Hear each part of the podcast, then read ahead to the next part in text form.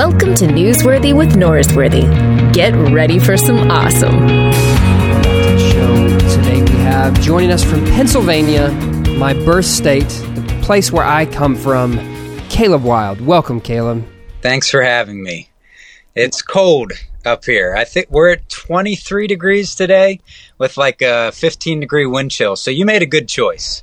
Yeah, well, it actually is like 25 degrees in Texas today, but we've shut down our entire existence because it got that cold. Okay, yeah. And that's why I'm at home, and that's why you might hear kids yelling in the background because the roads are literally closed. They're like, it's 25, we have no precipitation, no snow on the ground, but it's that cold, so we're just done. I like that. I wish that would happen up here. Just shut the state down when it gets cold. Just we're done. So just Netflix, eat cookies, you're good. And podcasting, right? Yeah. And podcasting, of course, yeah. Yeah. We were emailing and you said this is the busy season of the year for you. This is like pneumonia season. So it's cold and just people are dying all the time. So of course this is not a happy time of year for you. It's yeah. Yeah, it's tough. So you're a pastor and you know when you're starting to get close to burnout, you know, you can feel it in your soul. It's like being a caged animal and there's just some animalistic tendencies where you're backed into a corner. And that happens a lot as well with funeral directors. And right now is the time of year where last week, each day was probably about 12 hours, but it wasn't like an easy 12 hours. It was like from 8 o'clock to 4 o'clock, and then I get a call at midnight, and I'm out for another 4 hours. So those sleep patterns and the chaos of it all just make for a lot of coffee, a lot of grace from my family, and extra naps. Yeah, that sounds a lot. In your book, you describe yourself as a thoroughbred funeral director. Like, it goes deep on both sides of your family. They all get it. But still, like, that's a pretty overwhelming schedule. I'm assuming, like, do you have someone else that could call in case you need a day off or if you're sick? Or what happens when that call comes in at midnight and you got pneumonia? It's roulette, so it depends who's got the phone that night. There's four of us, and we do switch up, but I'm the youngest, and as the youngest, I get the things that are least desirable, which is the midnight death call. Gotcha. But we do try to switch it up. Okay, so there's four of you on the rotation, and all right, that's still a lot. Okay, so here's the story. Did your book come out like August-ish? When did it? End of September. Okay, end of September. Well, I was talking with, I forget who it was, the PR person or the publicist person from HarperOne, and we had been working on getting a date scheduled to do this back when the book was first coming out, and there was a death in my church, a friend of mine, and I was supposed to schedule something that week with you, and I was just like, everything got kind of pushed because of that. And then afterwards, I was like, I just don't want to talk about death. I just don't want to do it. I really I've had enough of it, and I just let it slip. And then I was looking at my calendar, I'm like, oh, I've got Ash Wednesday coming up. We've got to talk about death again. And then I was like, oh, you never did the funeral home book, so... And so I was like, oh, yeah, I need to reach out to Caleb. And so that's what happened. Yeah.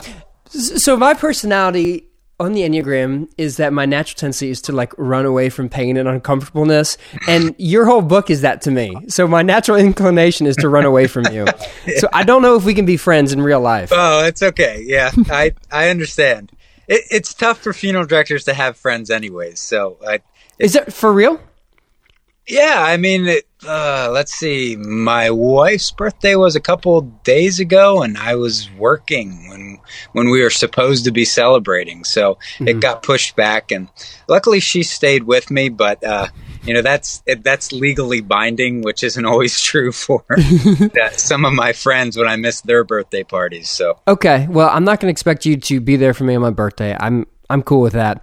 But in the book, you said something about the stereotypical funeral home director kid is kind of morbid. I was wondering if that's more the reason not just your schedule that prevents people from being friends with you, but because like you're dealing with death all day long, and a lot of us don't want to be around that. Yeah, it makes us unique. And I think there's a lot of people who are in other careers, professions that deal with death care, emergency services.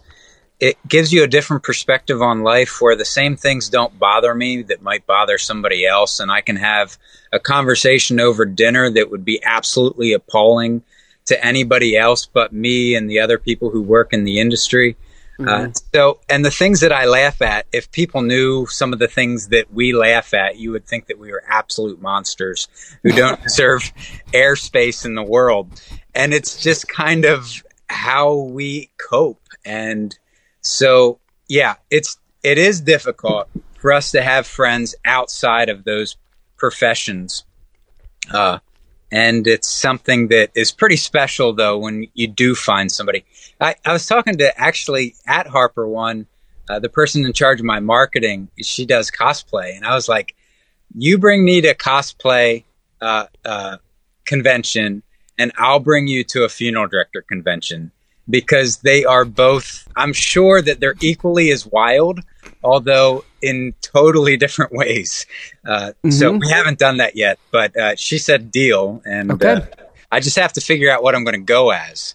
Yeah, I don't really know a whole lot of cosplay or even how to pronounce that word. So both of those things, I don't know. I'm happy for both of you. I will like that picture when you put it online, but I'm not going to go to either of those. So like you, obviously you have...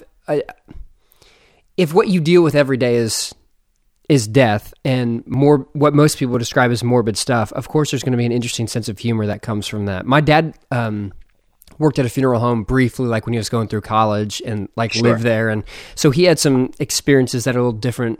And I can only imagine a lifetime of that. So you think, like Dexter Morgan from Showtime, like that's a comedy to you probably. Like, oh, that's a lighthearted TV show. Like Breaking Bad, like that's just normal life. No, I guess so. Certainly, things still bother us, and it's the reason why a lot of funeral directors have burnout. You can't become immune to the death of children. You can't become immune to tragic deaths, to heroin overdoses.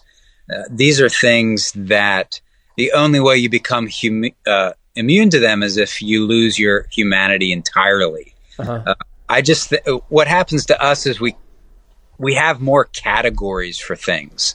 So whereas somebody will see what I do and categorize it all as negative and dark, but you start to have these finer defined categories where some of it you can see humor in, and some of it you can see a lot of humor in, and some of it you don't see any at all. So Dexter Morgan, I love Michael Hall.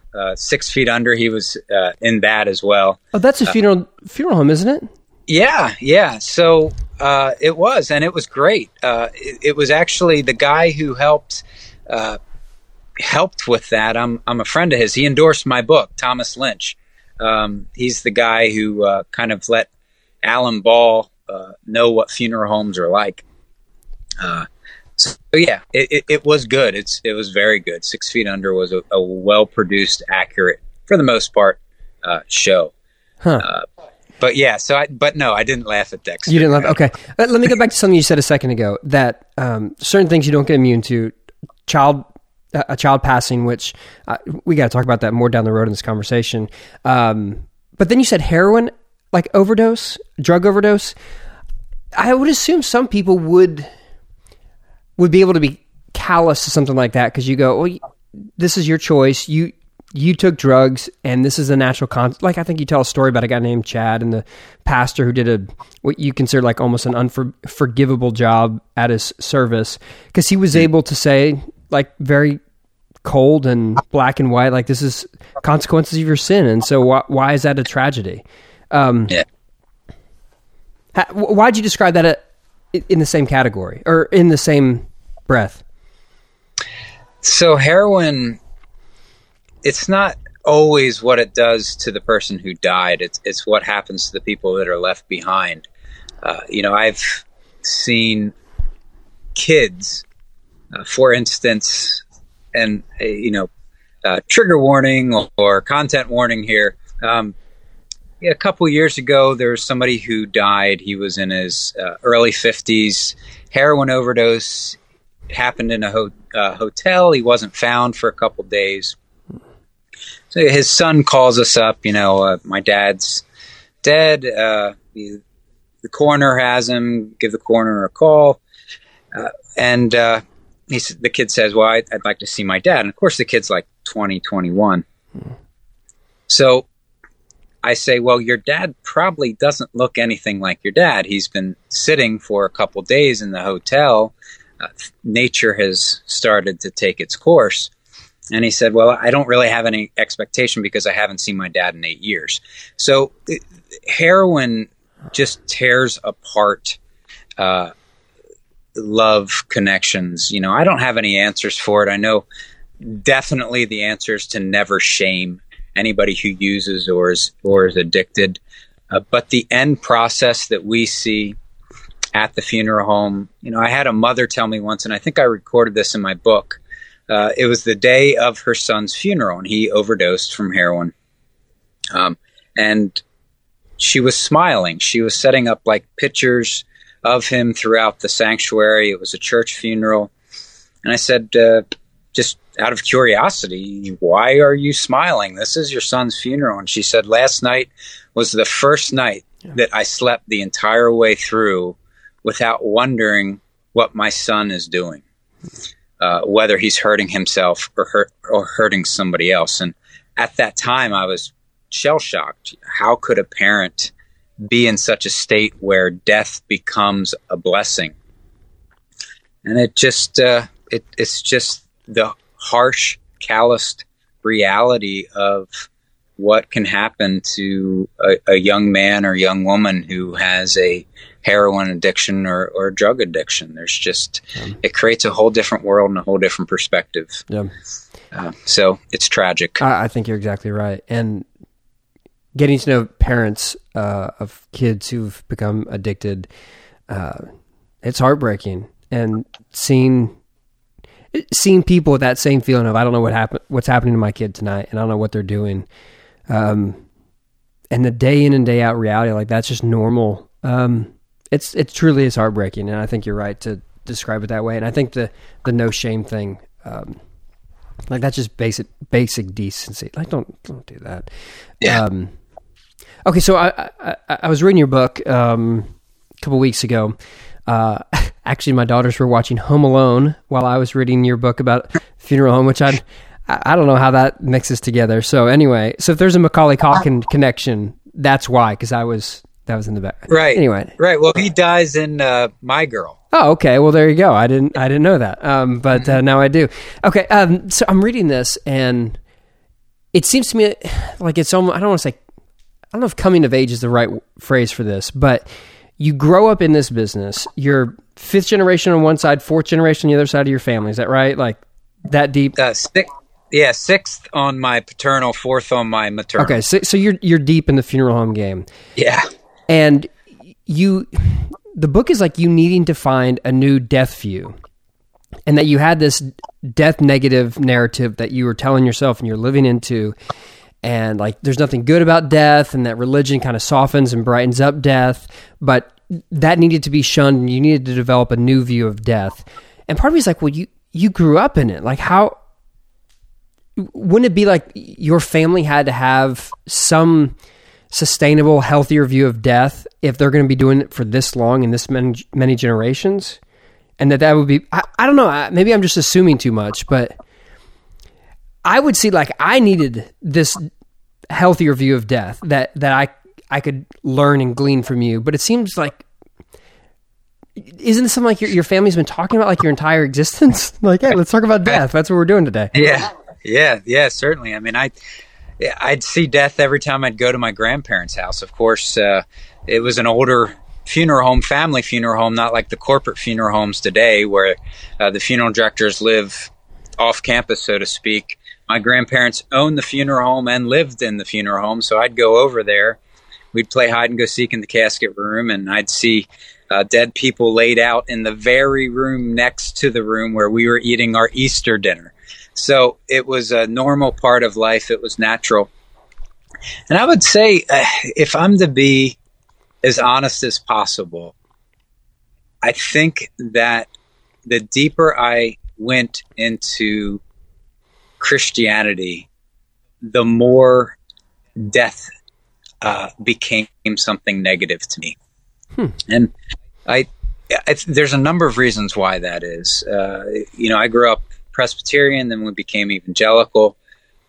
But one of the starting points is that you go to the very beginning story in Genesis where death is punishment. Mm-hmm. So you start from this position where death is bad. And then you go on where evangelicals are very much comfortable with what comes after death. But death itself is something that we smooth over with a hush-hush mentality, much like sex. You know, there's a lot of similarities between death and sex. Okay, this is going to be good. Okay, well, okay. Yeah, no. So not in any weird way, but like from the way the church handles it. Okay. So we're like, you know, with like sex, we're fine with the baby. Like we'll talk all about the baby and we'll talk all about the pregnancy, but what actually happens for pregnancy is something that we're totally hush-hush about. Okay. And it's kind of the same, you know, we'll talk all about heaven, what comes after, but what actually happens before that is something that we layer in platitudes and silence, and we do this thing called, it's termed spiritual bypassing, mm-hmm. where we take heaven, we take Easter, and we use these ideas to obscure and jump over the hard stuff. Yeah. And I think that we do that because we have such a negative view about death. There's a lot of other things too. You know, the fact that we've thrown out tradition. Tradition is reformed and always reforming. So we're always looking for that new thing. And a lot of what our ancestors brought to the table, we've kind of thrown out in this anti-traditionalist purge where we're purging the whole sanctuary. But tradition is the voice of the dead. Our ancestors, the more we become uncomfortable with those things, the more we become uncomfortable with our own history and our dead. And evangelicalism's kind of full of that. You know, so I got to a place. Oh, and then there's hell. You know, hell certainly. Hell's kind of the engine here for a lot of the fear that surrounds death, mm-hmm. as well. If we make death scary with hell, it creates a really easy way for disingenuous religion to control people. So it's very intentional that some denominations, some branches of Christianity have used hell to intensify the fear of death. Because if we do that, the scarier death becomes, the more we mindlessly follow the precepts of our authorities. Yeah. And of course that, you know, I remember those Left Behind ideas, Billy Graham's, you know, this was before Tim LaHaye and all that. And I just scared to death of being left behind, scared to death of hell, scared to death of all these things. And so, for me, it was a reframing. I had to find a different perspective. Okay. I had to start seeing some beauty. Yeah. One of your lines in the book is, "We can only see the positives in death when we learn to accept silence." And so, the connection of silence and death, fascinating stuff. I want to read something else. The silence of death is often painful because it exposes our most basic fear. It lays bare the face that our best answer, our best immortality projects, and our best forms of death denial aren't good enough. one more line. Perhaps we fear silence more than we fear death. Why? What is the connection between silence and death? What is it about silence that enables us to see the positive? I don't know that it enables us to see the positive, but it starts the process where we're comfortable. Death is a soul-bearing silence. And if we're uncomfortable with that silence, we're going to be uncomfortable with death. So we try so often to fill the void of silence. And this is all of us, especially around death. We're always looking for words against death. We're looking for ways for answers. And whether that be religious answers that, oh, God has a plan, mm-hmm. or that this will all work out for the good, where if we become comfortable with saying, I don't have an answer for this. I do not know. Maybe God doesn't know. I don't know. But if we become comfortable in that place where we just don't know, where we're okay with not having an answer, it leads us to become a little bit more comfortable with the experiences that surround death. Because we aren't going to find answers for some tragic deaths. Mm-hmm. We're not going to be able to come up with a list of ideas that explain away the tragedies in our lives. We've tried that. People have wrote multitudes of books trying to explain away the problem of evil. But there just isn't an answer. Mm-hmm. And the more we try to fill that void with answers, I actually think the farther away we get from the truth. Well, your early view on death in the book is that death needed religion to make it lighter and brighter. How much of, and so as I understand that, I'm assuming you're talking about, well, in the end, there's resurrection, and so we have hope, and so this right now is pretty dark, but we know that there's going to be, the sun's going to be the brightest right after the darkness of the night, or something like that, right? So we're gonna have resurrection as the hope. Right. Have you maintained any hope from resurrection and the way that you experience death? Is resurrection part of your view of death at this point? So, Good Friday and Holy Saturday. Holy Saturday is a day that we've kind of lost, but I've come to think that if you put yourself in the disciples' shoes, which is hard, but they had this vision of Jesus coming in and their idea of the Messiah, what that entailed, their understanding of the kingdom, is that he would set up some earthly rule, etc. I think a lot of us are familiar with that. And then he dies. Mm-hmm. So Saturday for them is this day of an utter devastation. The oh crap mm-hmm. moment where they realized that all of their assumptions, this person that they'd invested their entire life into for however many years, they were wrong. He's dead. And it's filled with, obviously it'd be filled with doubt. For me, I kind of work in Holy Saturday. My vocation is Holy Saturday. I am there. That's the space that I hold. And a lot of the things that I see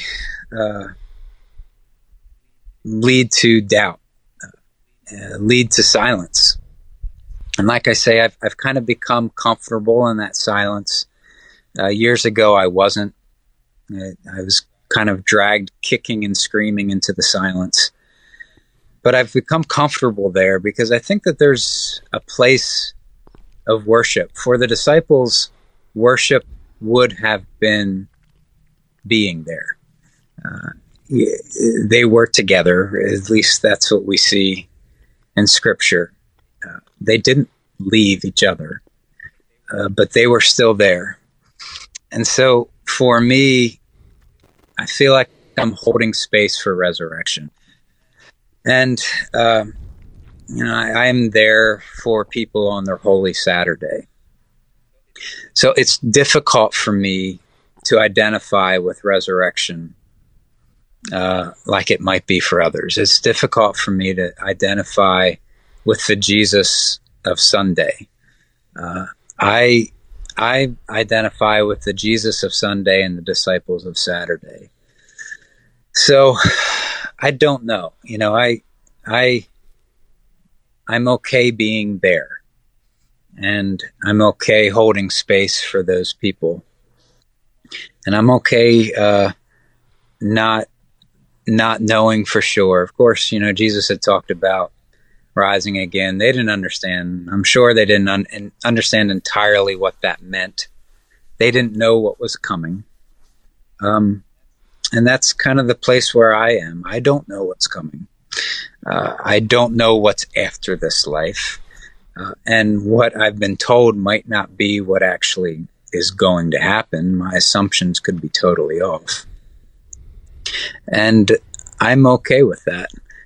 So to answer your question, I haven't lost sight of the resurrection.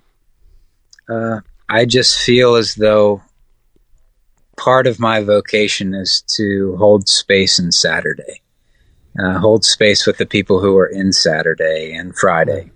And maybe one day I'll reach Sunday and be surprised at what I see. But that's not where I'm at right now. How long do you think you've been at this place? It's been a good 5, 6, 7 years. And like I said, it's a place where, I don't know that funeral directing is a job that should be handed to a single person. I'm not sure if we're meant to carry what some funeral directors carry. Of course, you know, years ago, it was kind of the job of the church. And the Jewish community had the, and I'm going to pronounce it wrong because I can't do the hard H, Havra Kadisha, which was the community of the Society of the Dead. So it wasn't just a funeral director. It was a society that took care of the dying and the dead. I'm not sure that we're meant to do what we do. I'm not sure we're meant to see what we see as a matter of practice. You know, there might be a day, and if it does come, it's not going to come with much planning, but there might be a day where I quit. And it'll probably just be like one day I come home and I'm like, you know, I'm kind of done. Yeah, that's enough. Yeah. I've seen enough. It's time to move on. And to the utter surprise of my wife and to the business, I don't think there's going to be much planning. And I think that day will come where I'm just, yeah, that's it. Yeah, I've seen it. You know, I actually look forward to that day. But right now, you know, it's kind of what I do, and I'm kind of made for it, so I'm okay with that. I've got a friend who, for the sake of respecting this person's privacy, I'll just say that they were in a version of law enforcement where they were seeing some of the worst of the worst, and then all of a sudden they're just done and doing something that's just a fun, light sort of positive, smiley kind of thing now. And I'm like, that makes sense. And I think maybe you're dealing with the, forgive me, that sounds like I'm trying to be your counselor, but we as society have said this is going to now be a profession and we're going to have professional people who do this.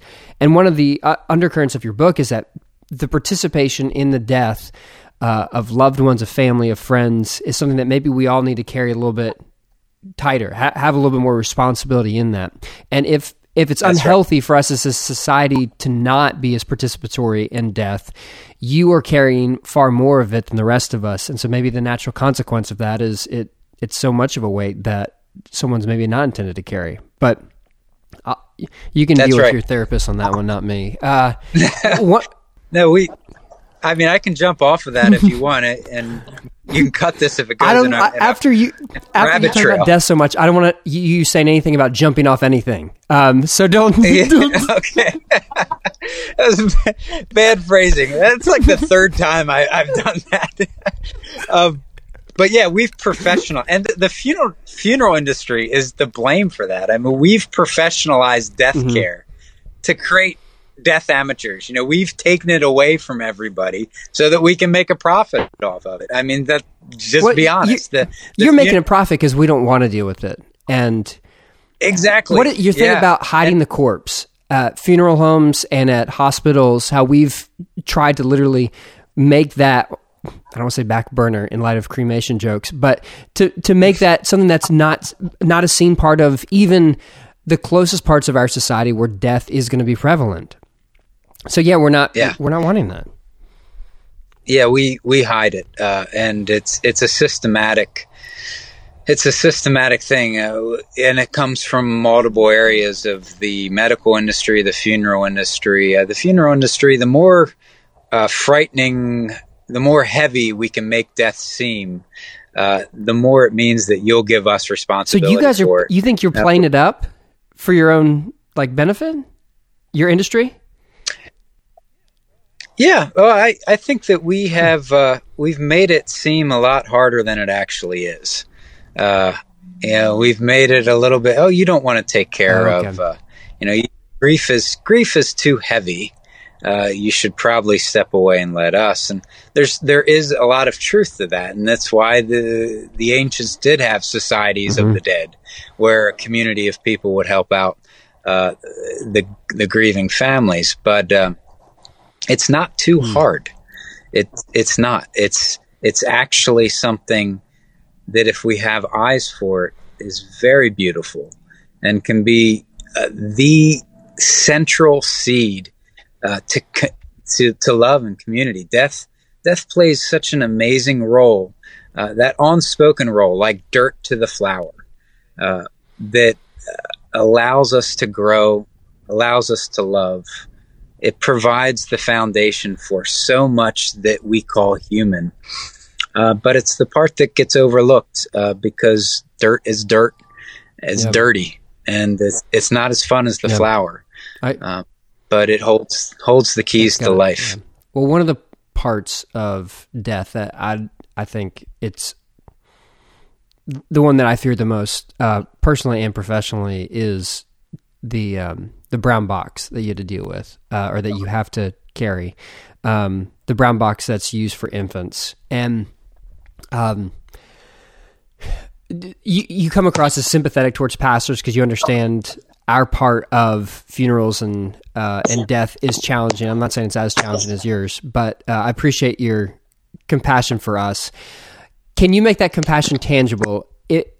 I've never had to do a funeral for a baby or a kid, and hopefully I never will. But if I do, how would you recommend doing a service like that? How do you go about? I'm assuming you've done a few funerals for infants and kids, right? Yeah. So this is where the rubber meets the road. This is that whole holding space and Saturday deal. It's Christians. We feel like we're messengers of the good news, and we feel like it's our job to share that good news, and oftentimes verbally, so that when something tragic happens, we feel like it's our job to, if not provide an explanation, to provide the answer. But, I look at the incarnation. Jesus didn't come to provide answers per se. He was the Word. He himself was the Word. He didn't come with a set of truths. He was the truth. So when we deal with these incredibly difficult and heavy things, like the death of a child, the easy route would be to speak truth and to speak answers. The hard route is to be the truth and be the answer. So this is where orthodoxy and orthopraxy come into play, right? So we major on giving the orthodox answer, but what needs to happen is giving the orthodox practice, which is the ministry of presence. So I think, as a pastor, do we cuss on your podcast? We? No, you. No. Me. Not me. So, I won't say that. I mean, if it works, if it moves the story forward. Yeah, well, you walk into this shit. We try to avoid it, but it is shitty, and there's no way around that. But instead of avoiding it, because it's hard, it's nasty, it's not easy, but our job isn't to be the answer, and our job isn't to provide the certainties or the explanation. If we are like Jesus, our job is to be there. And so, I think if I were to give advice, for somebody in the ministry, based on my experience, and it is just my experience, the ministry of presence is the advice. So we, instead of ministry of the gospel or ministry of our words, of the sermon, we focus on the sermon. It's not being truth or not saying the truth. It's being it. It's not being full of answers. It's being present. So that's the hard part, and that's not easy. Yeah, from my experience of being with families who've gone through heartbreaking situations where they end up coming to your office, I found myself talking less and less. And I think maybe just as I get older, I'm more okay to not have anything to say. And when I'm younger, the more obligation I felt to have some sort of answer. And I don't know if life just tells you, you know what, your answers, they matter in certain times, but also your presence speaks louder than any words that you can say in those moments. You referenced the Jewish practice of Shiva, sitting Shiva during someone's grief. And I haven't researched, I don't know a whole lot about it, but it makes more and more sense to me, the idea of we're just going to sit here and be silent and grieve with you and eat food and we'll clean up and friends we're going to come mow your yard and rake your leaves. Like, that stuff makes a whole lot more sense to me because they seem to be far more valuable than me getting up. Let me give you the right Bible verse to make this feel better, Yeah, Job's friends were doing fine until they opened their mouths. They were doing good, and then they decided to talk. I kind of feel like that's and it's it's not meant for. We're not meant to do that constantly. We can't do that constantly. We can only bear so much, and self-care is such a huge part of being a pastor. It's such a huge part of being a funeral director, any type of social services. Yeah. We have to care for ourselves before. What does self-care look like for you? Well, thankfully it's not drinking, because that's pretty expensive. I would say that's one of many reasons why drinking's not a good self-care, but the financial reason, yes, that's okay. That helps. I try to work out as my schedule allows. It's a constant fight. Self-care is not easy. Like, you think it would be. Like, let's care for myself today. This should be something. It should be the easiest person to care for. Like, self-care. Like, it's just about yourself. Yeah, it's a fight. I think certain practices in life are more meaningful to people in different professions, because one of the things that we find, like with the Desert Fathers, is that they would practice, or they would prescribe certain practices to people based on their struggles. Like fasting was one that was prescribed often for people with sexual sin. There's something about the ability to buffet the body during withholding food that translates over into like the self-control you needed for sexual restraint.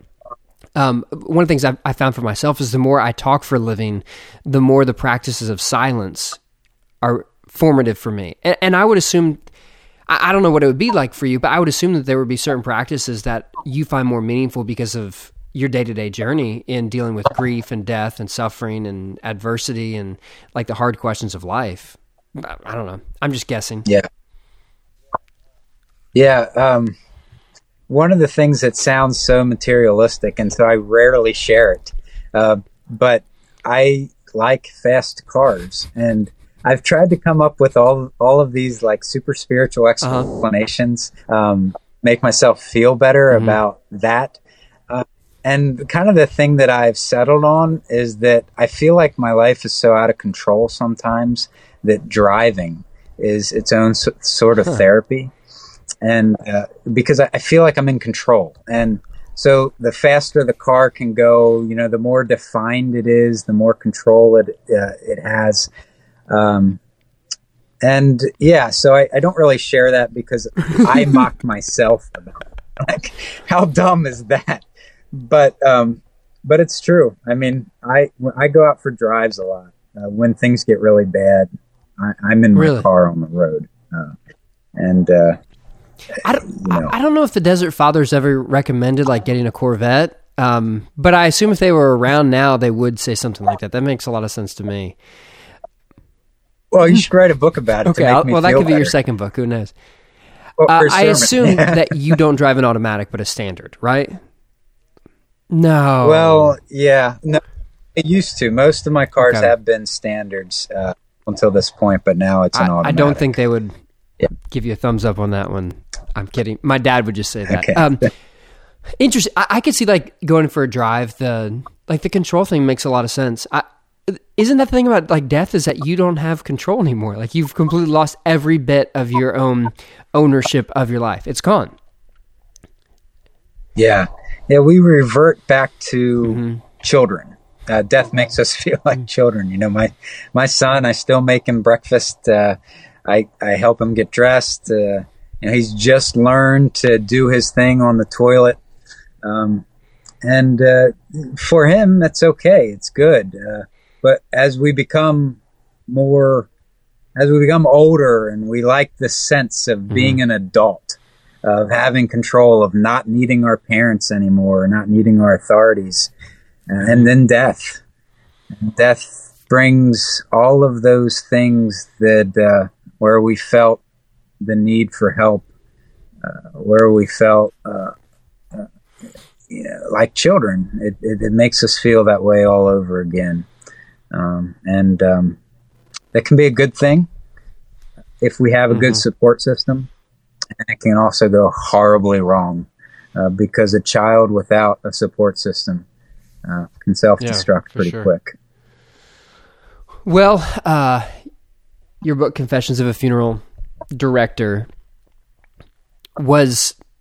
Okay, subject matter was expected to be pretty dark. I mean, you're talking about death, but it didn't come across as like, woe is me and like the world is awful. Like there was there was a surprising positivity to it that I was not expecting in the subject matter. I enjoyed the book, so well done. I'm not really expecting you to say anything after that. I just enjoyed the book. Thanks. Good. Yeah. I save all the woe is me stuff for my wife. So thanks to her, the book didn't have any of that. Okay, well, thank you to Mrs. Funeral Director. So thank you, Nikki. I appreciate it. Well, Caleb, hey, thanks for the time on the podcast. Job well done. People should go get your book, by the way. That's my message for them. And go enjoy your flu season, pneumonia season in the cold of Pennsylvania, all right? Thank you. Thanks for checking out Newsworthy with Norrisworthy. Make sure to subscribe to the podcast on iTunes. You are now adjourned.